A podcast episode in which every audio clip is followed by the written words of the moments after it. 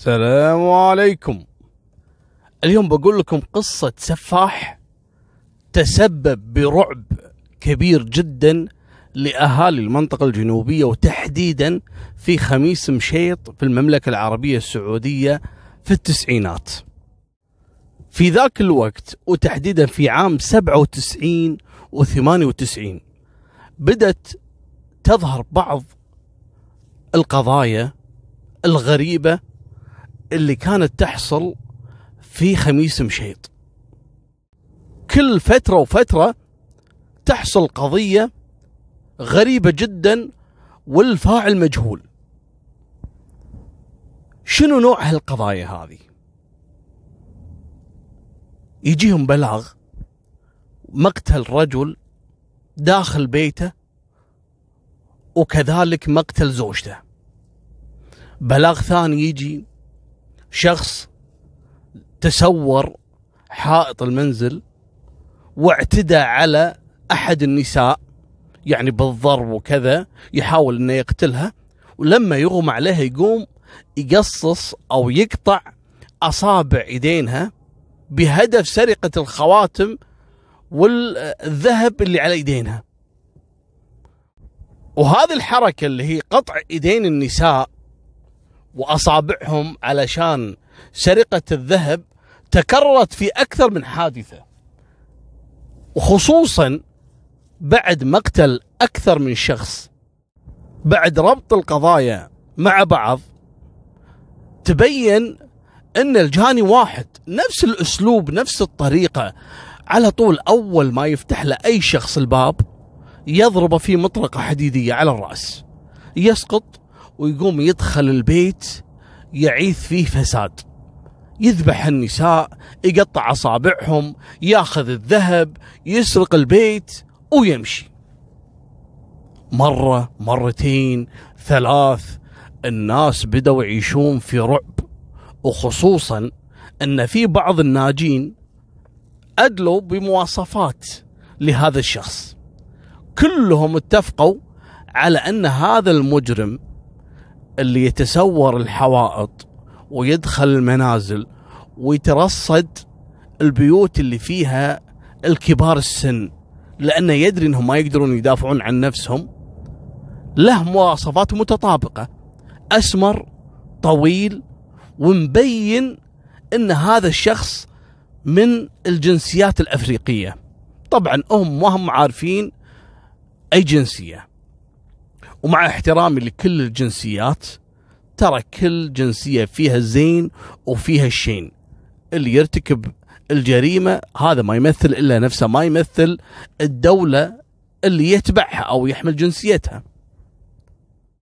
لكن رجال الأمن ما عندهم إلا هالدليل الوحيد على مواصفات الشخص إنه أسمر طويل من الجنسيات الأفريقية لكن ما في تحديد لذلك الناس بدأوا يرتعبون وصار العين على مجموعة من الجنسيات منها الارتيرية منها السودانية منها الأثيوبية. الكل أصبح مشتبه فيه يبحثون عن الجاني. مالكم بالطويلة مشت الأيام والرجال المباحث يبحثون عنه والقضايا والتحقيقات والأدلة الجنائية ترفع البصمات في كل حادث ما هم قادرين يوصلون حق هذا الشخص. حصلت واقعة غريبة جدا. في مرة كبيرة في العمر عجوز وكانت عايشة في بيت الشايب الله يرحمه. عيالها كبار وكل واحد فيهم طالع في بيت بروحه وبعيد عن هالمنطقة هذه. وهي كانت عايشة في خميس مشيط لكن قرب الوادي أطراف المدينة نفسها. فكان المكان شوي يعني آه نائي وكانوا يسمعون في موضوع المجرم هذا اللي يدخل البيوت واللي سبب الرعب عندهم في الجنوب بشكل عام. فكانوا خايفين علمهم. هذول كل يوم والثاني واحد من عيالها يروح لها البيت. يقول لها يا يمه الله يخليك. تعالي عيشي عندي في البيت. بيتك هذا نظام قديم والسور نازل وبعدين في مكان نائي. إحنا خايفين عليك يا يمه من هذا المجرم اللي نسمع فيه. العجوز وتعرفون يا سبحان الله كثير من كبار السن عندها تقدير وحب للمكان اللي عاشت فيه طول عمرها وخصوصا إذا كان بيت زوجها الله يرحمه ولها ذكريات مستحيل إنها تتخلى عنه من الصعب حتى لو إنك تبني لها قصر تعتبر البيت هذا حتى لو قديم يسوى قصور الدنيا كلها. مالكم بالطويلة الحجية ترفض. يا يما الله يخليك. يعني إحنا خايفين عليك يا يما تعالي البيت جديد. وتعالي تكوني بيننا ونحميك وكذا. تقول لهم شوفوا يا عيالي اللي كاتبه رب العالمين يصير. أنا مستحيل أطلع من بيتي هذا. من جاني جاه الله. هذا كانت كلمتها. شنو معناتها؟ معناتها اللي يجيني في سوء رب العالمين يجيه ويرد كيده في نحره. يعني من جاني جاه الله. المهم العيال قالوا يبا خلاص ما دام مصممة إنك تقعدين في البيت خلاص نبي نرمم البيت ونرفع السور شوي ونرتب البيبان والشبابيك. يعني في محاولة لمنع إن لا سمح الله المجرم هذا يعني فكر انه يدخل عليك البيت. قالت لهم على راحتكم. سووا اللي يرضيكم ويخليكم تطمئنون علي. قام واحد من عيالها وراح جاب له عامل. قال له أبيك تبني لي آه، السور ترفع شوي وغير لي الباب هذا. أبي الباب يكون آه، قوي وما ينفتح بسهولة ومن هالأمور يرتب له البيت. وفعلا جاء هالعامل ورتب له البيت وضبط له الأمور وتوكل على الله. وسبحان الله ما طولت يومين ثلاث ولا هالجاني يختار بيت العجوز كضحية له. طلع منو الجاني؟ الجاني هو نفس العامل اللي جابه ولدها لها علشان يحاول إنه يحميها عن طريق بناء السور وكذا. ما كان يدري إن هذا العامل هو السفاح اللي كان يرتكب الجرائم في خميس مشيط. إيش سوى هالعامل؟ طبعا راح أقول لكم منو هذا الشخص خلال القصة. فيها غرابة بشكل مو طبيعي. هالعامل هذا اللي هو المجرم لما جاء البيت وقعد له يومين ثلاثة يرتب السور والبيبان وكذا اكتشف إن البيت هذا يعيش فيه فقط هالمرأة الكبيرة في السن. وشافها يعني من خلال دخوله وخروجه وتعرفون بعض العجايز يعني يتمشون شوي في الحوش كذا فانتبه إن العجوز هذه ما شاء الله إيدينها مليانة ذهب عيالها يعني بعد ما تكبر الأم دائما تعرفون هدايا العيال يحاولون إن يعني يعوضونها من هالسنين اللي ربتهم فيه. فكل واحد يقوم يشتري لها ذهب اللي يشتري لها خاتم اللي يشتري لها سوارة. والعجوز لما تلبس هالذهب هذا علشان عيالها إذا شافوها لابسة هالذهب ينبسطون إنه هو اللي جايبه لها. ترى العجايز الحين ما قاموا يلبسون ذهب علشان والله تكشخ فيه وكذا. لا تلبس علشان عيالها اللي اشتروا لها هالهدايا ينبسطون لما يشوفون أمهم لابسة هديتهم. العامل يوم شاف الموضوع كذي. حط عينه على البيت وقاعد يركز وكذا. هو كانت شغلته باليومية فقط علشان يقدر يدخل هالبيوت ويترصد ويتصيد الضحايا مثل هالعجوز هذه. إيش سوى؟ لما مشى قاعد يراقب البيت أكثر من أسبوع وتأكد إن عيالها كلهم ساكنين في مناطق ثانية بعيدة. ويوم من الأيام ويتسلق السور اللي هو بناه بنفسه ويدخل على العجوز وقام وقطع أصابعها وأخذ منها الخواتم بعد ما ضربها بمطرقة على رأسها وتوفت الله يرحمها على طول. وراح إلى أحد الصناديق اللي عندها لقاه مليان من هالمجوهرات وهالذهب والفلوس العجوز اللي خاشتهم. طبعا من الذهب القديم اللي كان من أيام عرسها وهدايا زوجها الله يرحمه وعيالها. المهم خذ كل اللي في البيت وطلع ولا أحد حس فيه. بعد عدة أيام كالعادة عيالها الظاهر يزورونها بالأسبوع مرة يوم جو ويكتشفون إن الجاني حسبي الله ونعم الوكيل فيه دخل على العجوز واعتدى عليها بالضرب وقتلها وخذ كل ما تملك. يا ريت هالسفاح وقف إلى هذا الحد. دخل على أحد البيوت. أول ما ضرب عليه الباب ويطلع الرجال. صاحب البيت. رجال متزوج وعنده عيال. أول ما فتح له الباب ويتغافله بضربة مطرقة على رأسه. توفى على طول. ودخل البيت. قتل زوجته وعياله حتى الصغار. وخرق وسرق اللي قدر يسرقه من البيت.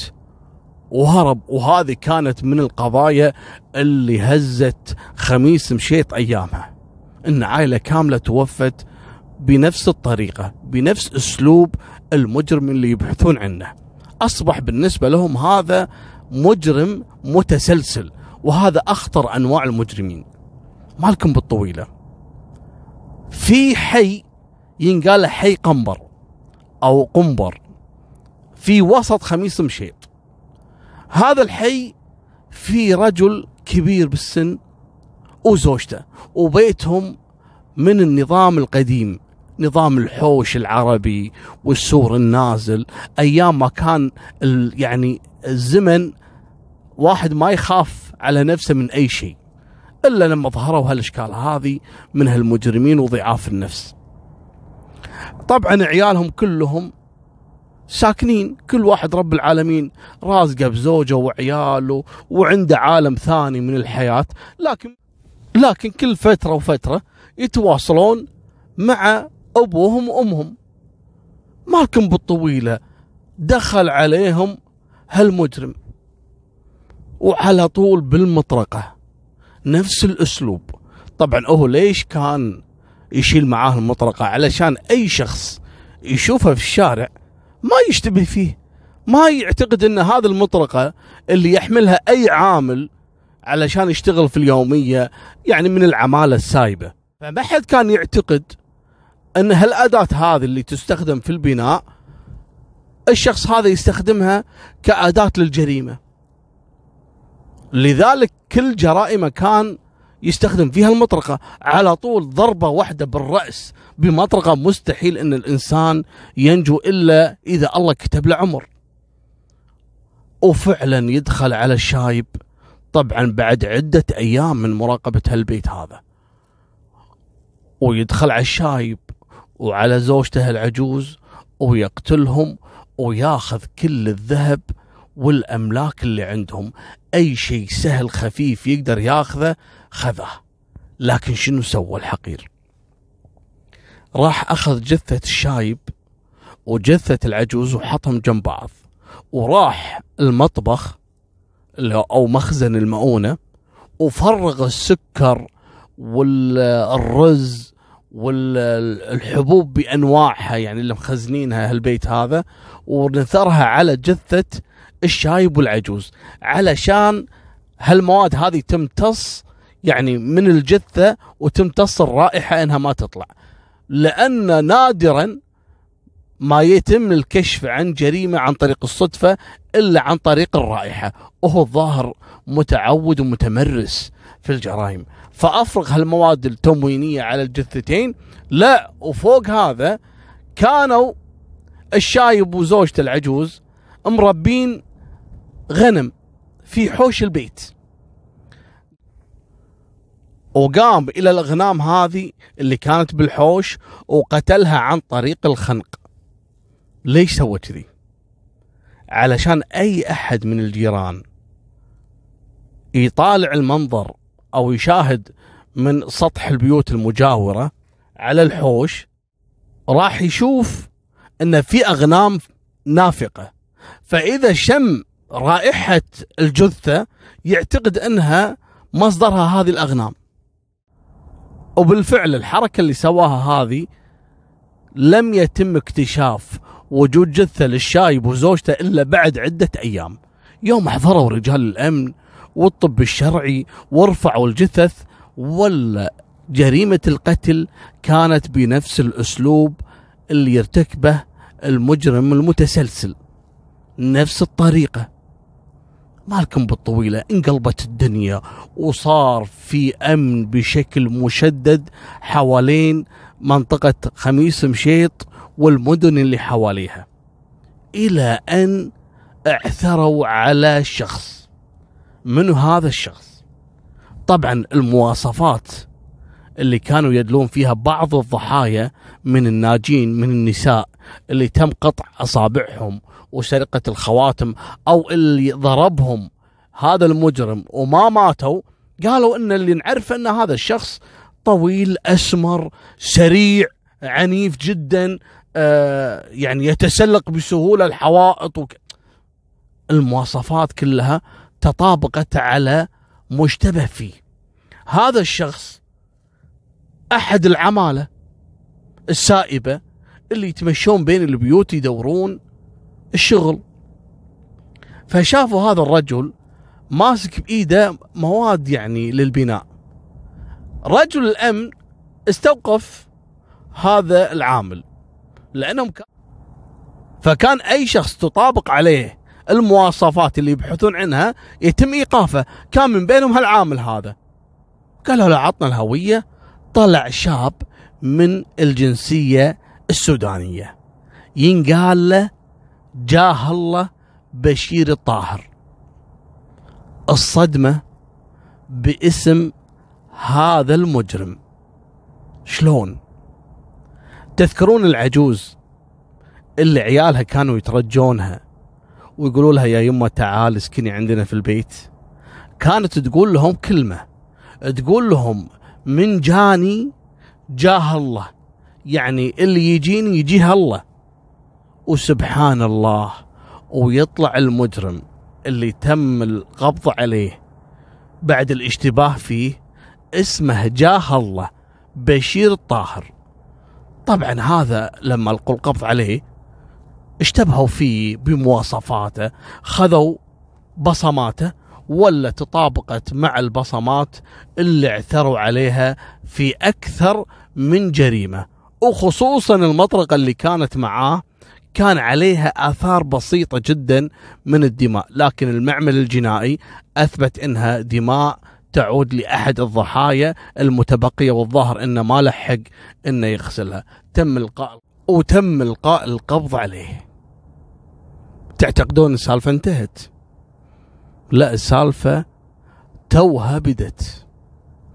شو اللي حصل؟ صارت صدمة. وأية صدمة؟ منو هذا الشخص؟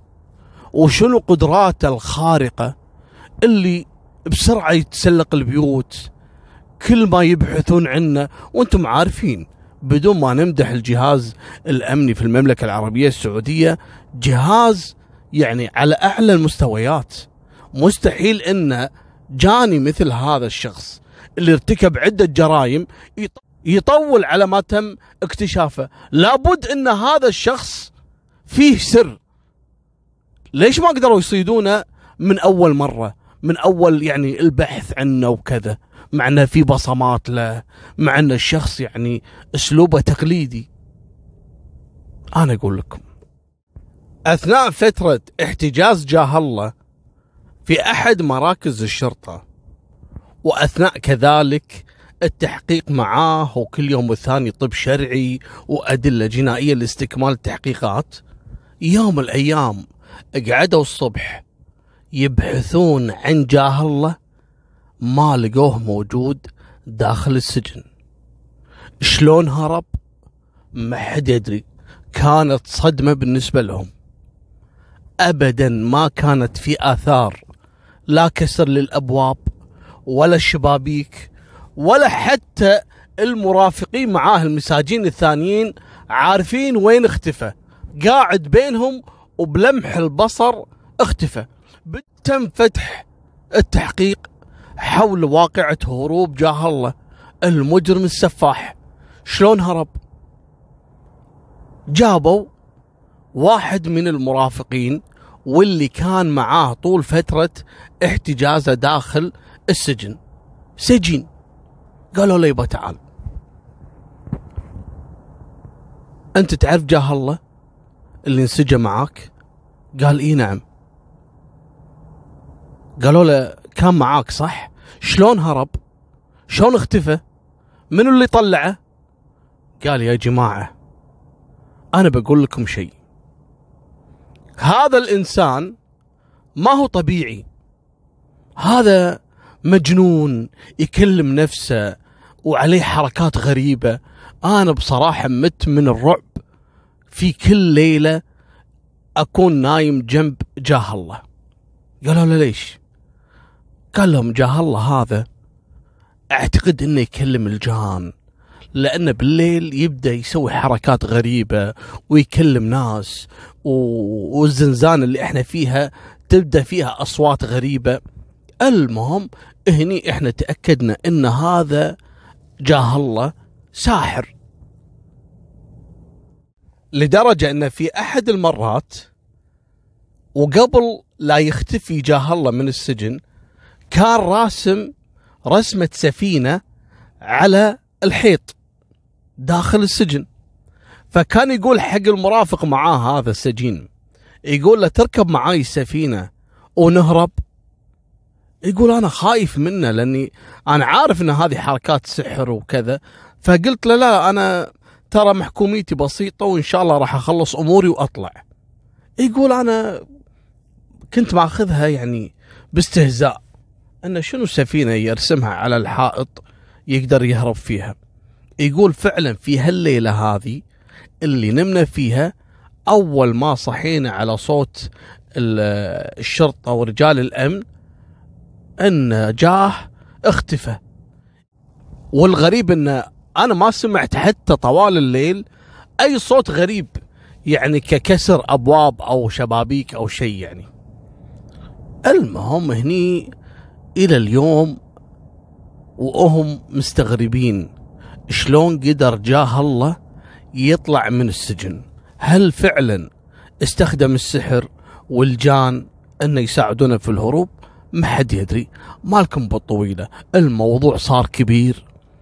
وهني تم تشكيل فرقة أمنية على أعلى المستويات وتم تطويق المنطقة بالكامل. وتعرفون خميس مشيط منطقة تعتبر يعني من المناطق الجبلية فيها أماكن كثيرة وعرة وصعب الوصول إليها إلا أهل البلدة هذه نفسها هم اللي يعرفونها.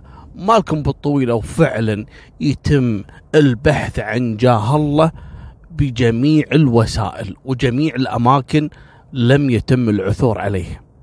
هني أحد رجال الأمن استعان بساحر. قال يبا إذا جاء وتم مداهمة هالجبل ولا هذا الساحر جاه الله لقوه قاعد وحوالينه هالبخور وحركات وجلود حيوانات.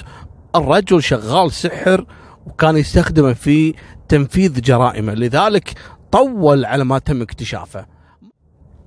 حاولوا يلقون القبض عليه تعبوا مع جاه الله. جاه الله بعد ما أحالوه للتحقيق. أول ما دخل أحد المكاتب تعرفون السكين هذه اللي يفتحون فيها المظاريف هي ما هي سكين هي آلة نفس الشفرة كذي علشان واحد يفتح فيها المظاريف أو الرسائل. أو يمسكها جاه الله ويحطها في رقبته.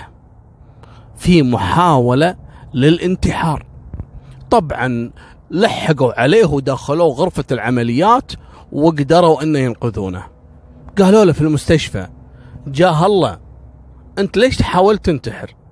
قال أنا أنا عارف نفسي إني أنا راح أموت. فقلت أموت يعني على إيدي أحسن ما أخليكم أنتم تقتلوني. قالوا له تمام. دام إنك عارف نفسك احالوا للمحاكمة وبعد عدة مداولات تم الحكم عليه بالقصاص القتل بالسيف. وفعلا بالفعل في يوم الخميس صباحا تم تنفيذ حكم القصاص في الساحر والسفاح القاتل. جاه الله بالقتل بالسيف وحضروا المشهد هذا كثير من أهالي خميس مشيط كذلك المناطق الجنوبية اللي حوالينها لأن الموضوع هذا كان مسبب لهم رعب وخلوا الناس يشوفونه بعيونهم علشان يتعظون. وتم صلبه كذلك صلب جثته من الصبح إلى العصر في ساحة سوق خميس مشيط علشان يكون عبرة لمن لا يعتبر. وقبل لا أختم قصة اليوم أتمنى من أي شخص يملك قصة يملك قضية شاهدها بنفسه أو عاصرها أو قرأ عنها ويحب إني أسردها وتستحق إنها يتم نشرها وكذلك البحث عن تفاصيل جديدة في هالقضية وعن مصادرها أتمنى انه يتواصل معاي على الإيميل أسفل الفيديو. وهذه نهاية سالفتنا وفمان الله مع السلامة.